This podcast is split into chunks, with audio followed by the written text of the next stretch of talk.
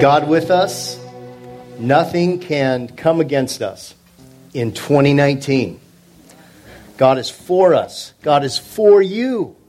Whatever you're facing, He's for you. You don't follow favor, favor follows you because you're God's child. You're Christ's brother. And I want to pray blessing on you this year. Can we do that? Heavenly Father, we face a variety of opportunity and challenges this year. We face great promise and sometimes great grief. And we ask that in the middle of that continuum, you would help us find our joy in you personally. And that we would find great strength in that joy, and that you would give us faith to let you really develop, really fix us up this year. So that we will live like completely devoted followers of Jesus, like the early church. We would be like them in the later church of the 21st century. In Jesus' name, our eyes look to you today. Amen. Hey, let me tell you, as you're seated, we're about to start some trivia. So get ready. I've got some opening trivia. Some of you have been playing games all December. I mean, board games. And we're going to have some opening trivia as we talk about this question this morning How does God want to fix up my life? Or why learn the fruits of the Spirit? Here's the opening trivia question What are the what are the six fruits in the state of California? How many of you are proud to live in California? What are the six fruits? I thought we were a little low there. What are the six fruits? That's funny. How many of you like California, it, the, the land, the, the, the weather. All right, all right, we get a little increase. Good, good. Okay. Yeah, we got, yeah. What are the six fruits in California that, that we produce more than any other state? The six, oh, I heard one. So, so write them down. Think about, there's six of them that we produce more in our state, the Golden State, than any other state in the country. Go ahead and take a moment. It's okay to lean on a neighbor or call a friend. Okay. What fruits are the six fruits we produce more than anyone in the state of California? Oranges? Do we produce more oranges than anyone in the country? Okay. All right, six. All right, six fruits. Here they are, okay? Here they are. Number one, oh, this is the direction we're headed. Today we're talking about the fruit of joy. Next, okay, here's the number one. Here's one, right? Healthy, right? Healthy. Very healthy. A lot of omega 3. And then lemons. Okay, all right, here we go. Boom, this is just melons in general. Melons. How many of you thought? We, we produce lots of watermelons here in the state. Anybody? Okay, all right. Here we go. Boom. Peaches. Okay. We, we outdo everyone in this, in this category. Here we go. Surprise, surprise. Cut. And lastly, strawberries. These are the fruits we produce more of than any state in the Union. And in just a moment, as we talk about the fruits of what it means to have Jesus' Spirit living in you. That's what we're talking about this morning. How do you know that you have Jesus' Spirit living in you? It's, there's evidence because his, his fruit from his Father lives in you. There are about nine of them.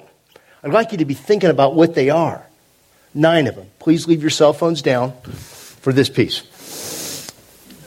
So today we're going to talk about two truths about God's goals for you. Producing fruit is a massive theme in the Bible, and sometimes it's majorly misunderstood. When we go to Sprouts or Raley's or Bel Air to get fruit, our biggest stress is whether or not we brought out of our car plastic bags. Our biggest stress is finding which checkout clerk is working the fastest. Our biggest stress is or who's talking the most in line, which would slow down our, our trip. That's what stresses us out. In the, in the first century, the agrarian society that they were, and even you, you study throughout our globe, there are still cultures that they spend a majority of their time actually working a garden to produce fruit and or vegetables for them for a given year. And they have, like they did in the first century, most people have calloused hands and rough hands from all the work they do trying to produce fruit. This is a picture from a place called Chorazim on the southwest side of the Sea of Galilee. And this is a field there that that for me was breathtaking because they had to work so hard to, to, to till that field and make it ready to produce. Here's why there are so many rocks in Israel. I mean, they're everywhere, just everywhere. It's like rock Rockland. Ha ha. I mean, really, it's bad. And I thought how much work they have to do to produce fruit. So, as we think about Jesus' Spirit living in us, Him fixing us up the way He wants to, there's a real temptation to think, I've got to work super hard to till my soul so that I can, so that I can let Jesus develop in me what He wants developed in me. And that can be, that can be a real misunderstanding. Here's, here's why. We are not the hardworking farmer. We are the farm. He is the farmer, that is, God, the Father, and His Son Jesus, He needs us to receive His cultivation. And so let me just suggest that whatever place you are in, in your current scope of life, Jesus is most concerned about cultivating character in you. And I'm encouraged actually that in our country, people actually value character as, as a high, uh, worthy New Year's resolution. You know? It's surprising. People want to grow in character. But I want to make it clear that when it comes to character development, when it comes to letting Jesus have reign, to use that royal word, in our life, it's recognizing He's the farmer and He's using our circumstances, the people around us, to help develop in us Christ. And really, when you think, that may come off a little abstract or a little lofty, but when I show you the kind of character that he's trying to develop in us, I think you'll say, you know what? That's why people must have really liked hanging out with Jesus. He was cool. He was fun. He was dope. Well, maybe not that. Kurt Harlow, one of the pastors at Bayside at Adventure, talked about how um, cultivation works at the maximum level. So, some of you that took environmental or ag classes will totally uh, relate to this. I had a professor in an environmental studies class in college who introduced me to the idea of growth limiters. For plants, he taught, there are three major variables for fruitfulness sun, water, and fertilizer. If the ratio of these three is off even a little, too much water and not enough sun, for instance, the plant could survive, but it will never thrive. The opposite was also true. If the perfect ratio is cultivated, the plant produces explosive growth and dramatically increases yields. What would it look like for our lives, in our marriage and family life, in our single life, in our parenting, for the Spirit of Jesus to come in at the perfect ratio and develop in us the perfect character character of love, of peace, of discipline, of courage to help meet whatever we're facing this year. And let me tell you, as we look at how to do this, I'm going to tell you it, it comes from the pen of someone who's in prison. He's in prison because he has been testifying of the resurrection of Jesus and throwing off the uh, the idolatry of the first century. It's Paul, he's our author. And so he's writing from a prison cell. And gratefully, none of us right now are in prison cells. But we might be metaphorically. You might feel like you're in one because you've had a health diagnosis, you've had a family member who's suffering or experienced loss, you have a, you're experiencing joblessness right now, you're on the hunt for the right job, um, a number of things. You've set some resolutions this year that are lofty. You've got big goals. You're like, why in the world did I commit to those? Whatever. That may be your kind of chamber, your prison cell. And I want you to learn from Paul how to really let God cultivate character in you today. Why should this matter to me? Why does this, why does this matter? Well, if you want to let Jesus really fix you up personally, the faith that you bring to that, the faith that you bring, the faith we cultivate determines the fruit we generate. Your willingness to believe that which you cannot see in your only in your context, whatever it is, your willingness to believe that there's hope in tomorrow, even though it doesn't look like it, is what Jesus will use to develop your character. And the, the harvest of that is wonderful. It really is. I'm 51, and I'm enjoying it increasingly because he's done a work in me. That's awesome. And he's used my wife a lot, but it's been worth it to do that in a good way, okay? So here are several passages all throughout those first century documents, those early documents written by the eyewitnesses that saw Jesus' life and resurrection. And this is what they, they commented on in general about fruit. Because you might think that's kind of silly. It wasn't, especially for a first century ag culture. It wasn't silly at all when it comes to developing it in our lives. So when I get to the red, I'd love you to join me. I chose you and appointed you so that you might go and bear for the of the light consists in all goodness, righteousness, and truth. Live a life worthy of the Lord. He's referring to the Lord Jesus. And please him in every way, bearing in every good work. Colossians, that's the church at Colossae. Filled with the of righteousness that comes through Jesus Christ to the Philippians. So there's fruit that he wants to produce in our lives. And then Jesus' brother, James, it's always fun to read from him uh, because when your brother has good things to say about you, it's some, something miraculous has happened. But the wisdom that comes from heaven is, first of all, pure, then peace loving, considerate, submissive, full of mercy, and I mean, it's all good fruit. You see the language. I've read from probably six of the 27 letters that we have from the first century. Fruit's important to be developed in our life, to let God cultivate in our lives. And yet, it's the work of God. Now, here's the question What are the nine basic fruits that Jesus is trying to develop in the life of Christians? Nine. No, ooh, love. What's the next one? Joy, patience. There's three. Goodness, peace, five. Kindness, six. Self control, seven. Faithfulness, eight. And kindness, nine. Look at that, 100% in 2019. Here it is.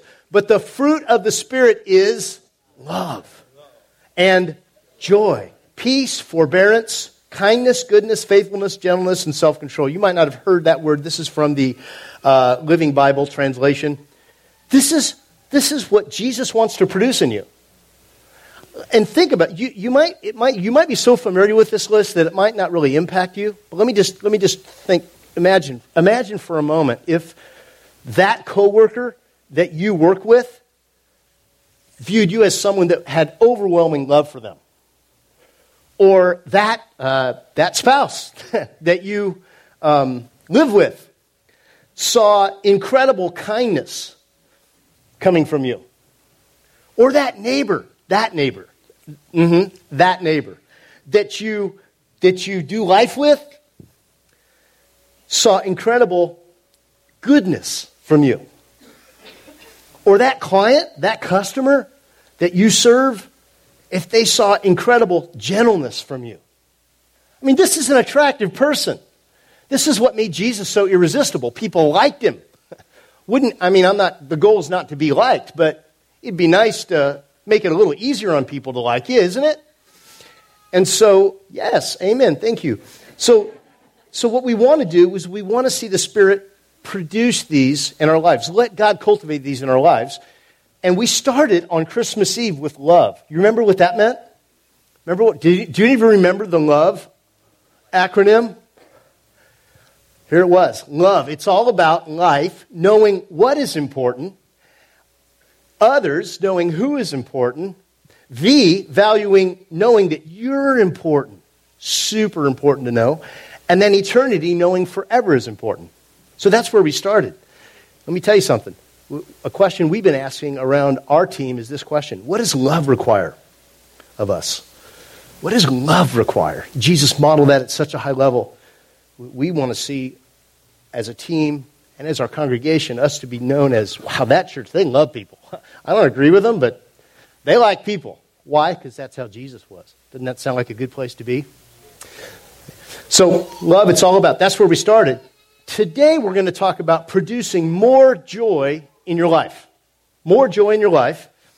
And here's the deal more joy will bless everyone around you. Everyone is going to enjoy your joy. Now, if you're, you got to be a little self controlled. You don't want to be over the top. Hello, everybody. You know, but you, if you have joy, people will remember you. I'll bet you remember the people that got awards in high school because they had the most joy or they were the happiest seniors upon graduation. They had the most, the most uh, optimist, optimistic outlook. I think that's what helps us understand joy. All right. So, here are some myths that make life miserable. A couple myths. The first is I can handle this on my own. Anybody? I don't need any help. Anybody relate to that one? Ooh, I saw some smiles out there. How about this? I will be happy once I get that vacation, car, shirt. I wanted cowboy boots for Christmas. I didn't get them. My family said, uh uh-uh, uh you ain't wearing cowboy boots. They just thought I'd never wear them. Maybe next year. There's hope. Hey, I need to be more like that person. If I'm more like them, then I'll be happy. Or how about this? I can't bring myself to forgive that person. How do you forgive someone? I'll help you with that today. Great exercise.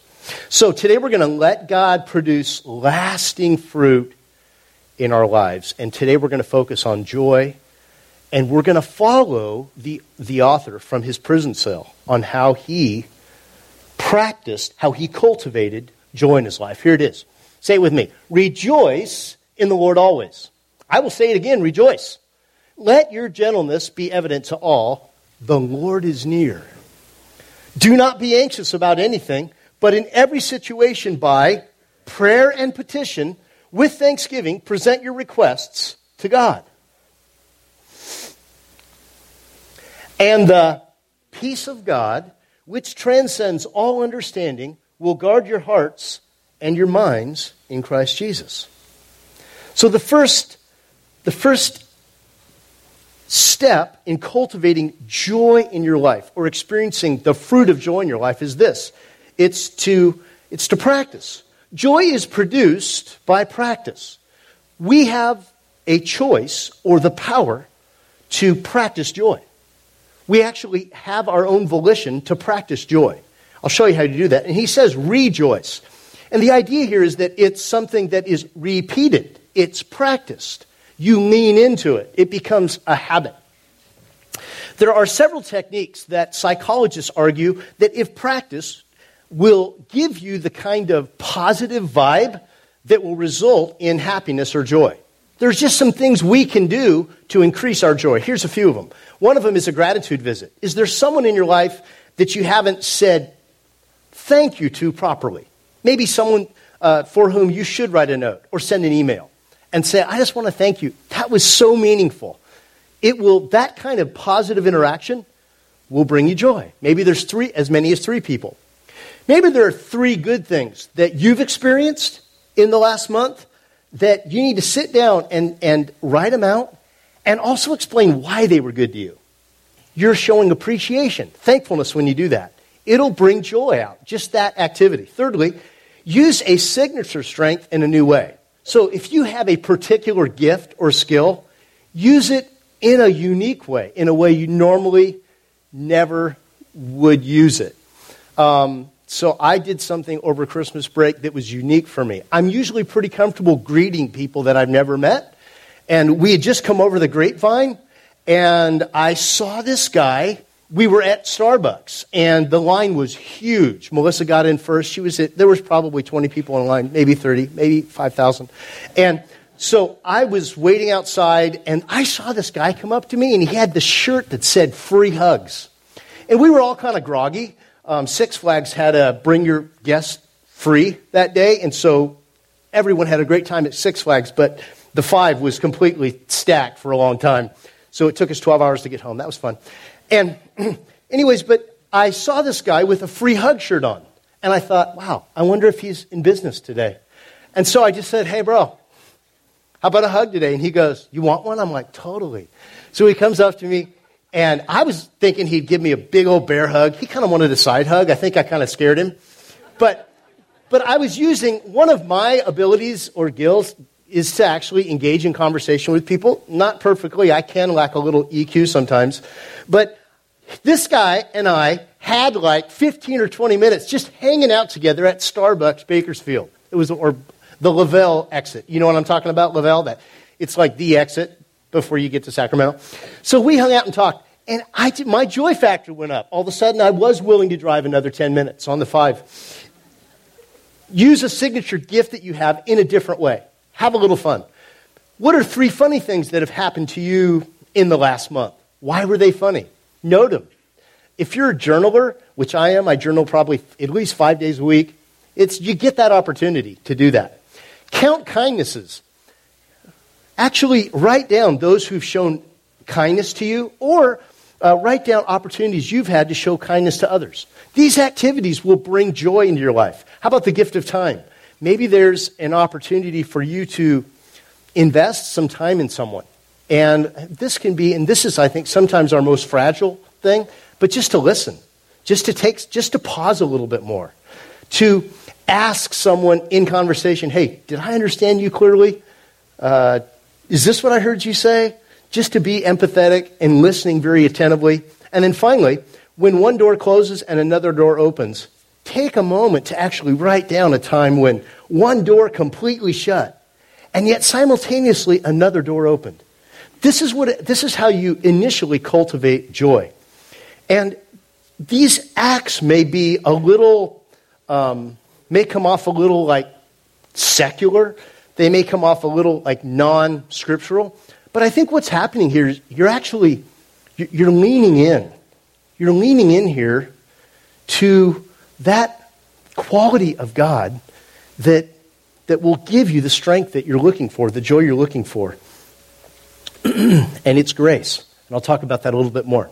But repeat what is good. Repeat what is good. Let God produce lasting joy in you. Cultivate it. You, you have the power to rejoice.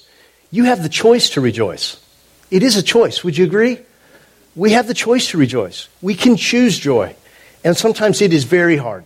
Sometimes it is, and, and I do, for those that are grieving right now, I say this with, uh, with uh, empathy is not even a good word, with uh, heartfelt, prayerfelt concern, hoping that this year for you will be a year where you have reason to have joy again like Sheryl Sandberg, former Facebook senior vice president, uh, on her 50th wedding when her husband turned 50 and they were down in uh, the Gulf of Mexico. He died when they were down there.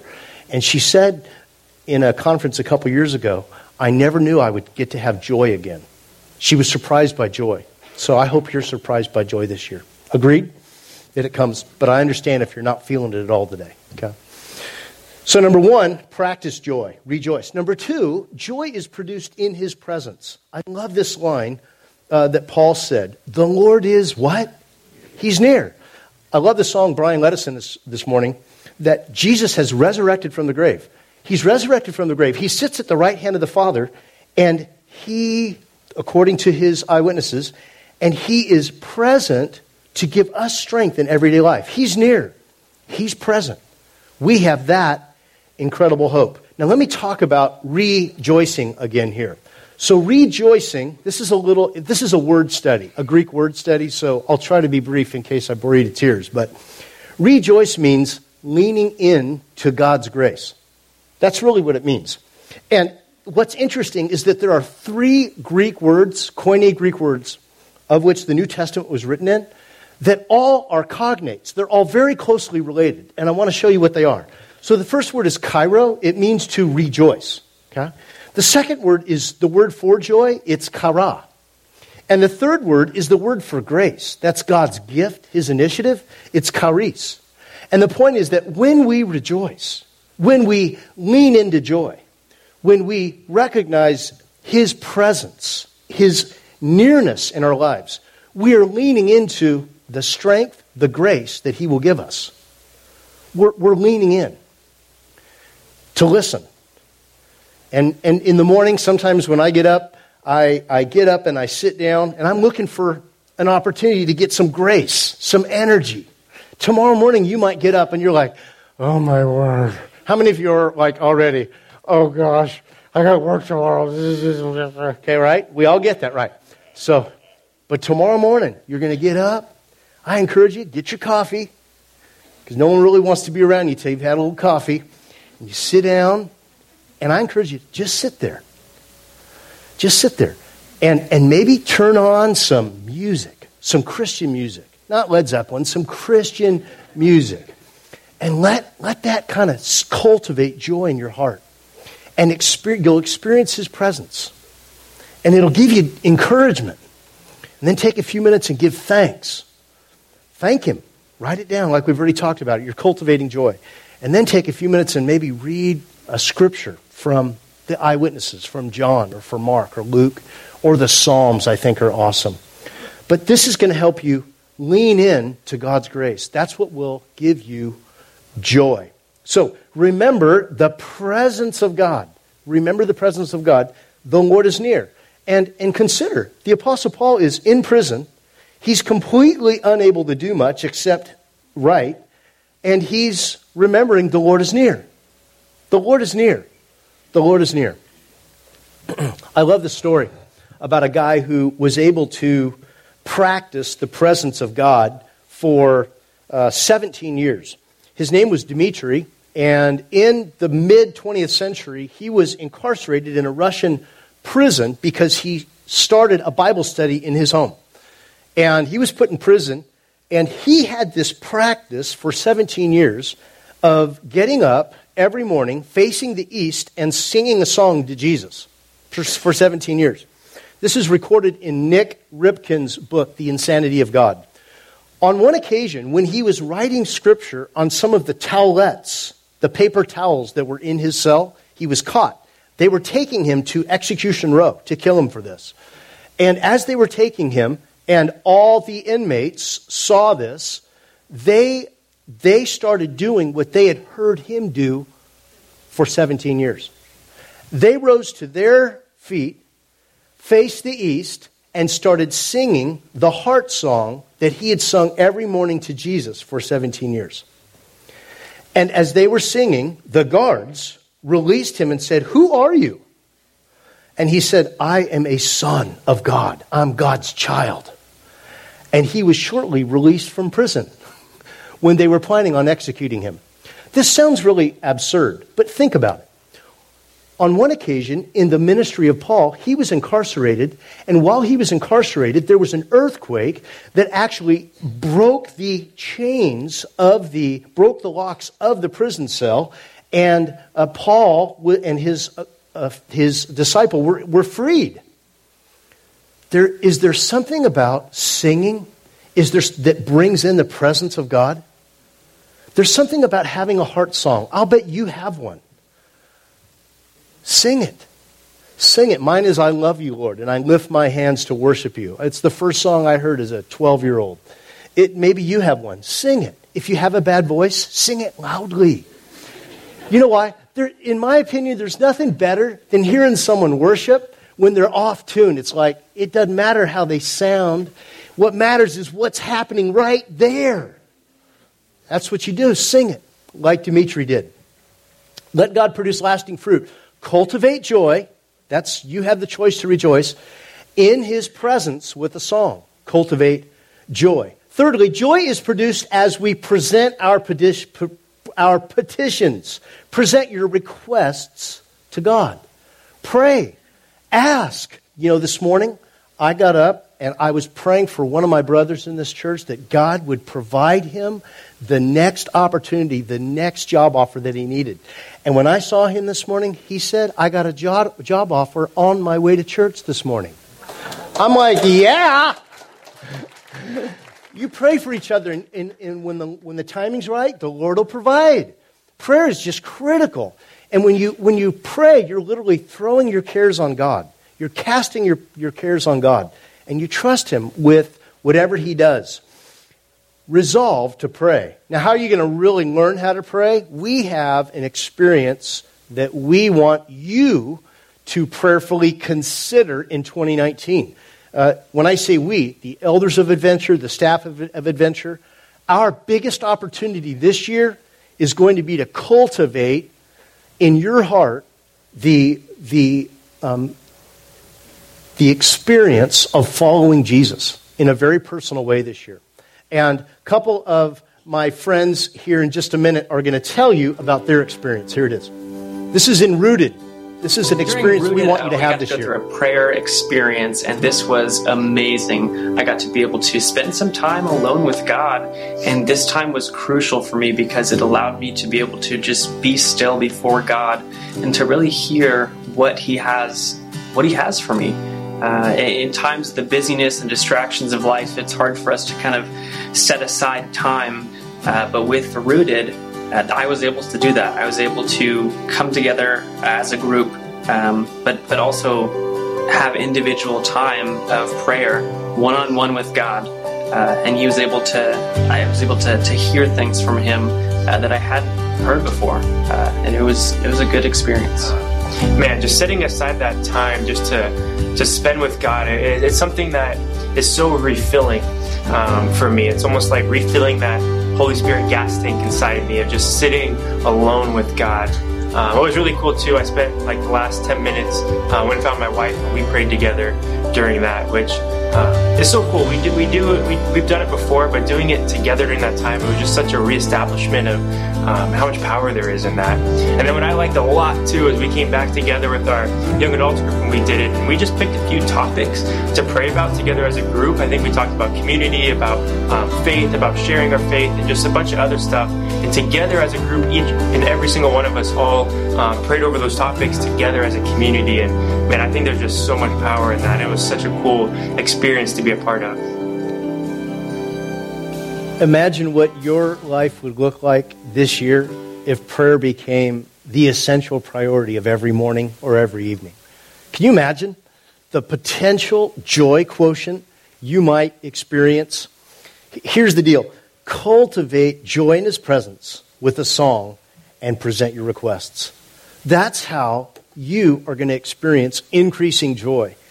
And you might think that joy is just this kind of abstract, lofty feeling. Oh no. What we know is that the joy of the Lord is our strength. When you have joy, it's an indicator I've got hope. I've got hope for my kids. I've got hope for my marriage. I've got hope for my entrepreneurial dreams. I've got hope for my health. I've got hope for that I might exercise sometime this week. I've got hope that I might eat a little less off the cookie tray this week. I've got hope. And that gives you strength. There is a time to grieve. Don't misunderstand me. There is a time to grieve. And we should be good at grieving and empathetic with those that are grieving. But there's also a time for joy, because joy gives great strength. You may be here and have never made a first time decision to believe that God loves you, that He sent His one and only Son to suffer on the cross for you, and to give you joy, to make you new. You've never done that. Maybe today you're ready. I want to give you an opportunity to do that. But also, if you're here, perhaps today you just want to see Personally, you have more joy about what you're facing this year. More joy, more confidence, more hope that God's going to do something in you and through you you haven't imagined. I think it's very, very possible. Can I pray for you? Heavenly Father, Help us rejoice. Help us today rejoice. Help us cultivate joy in our lives.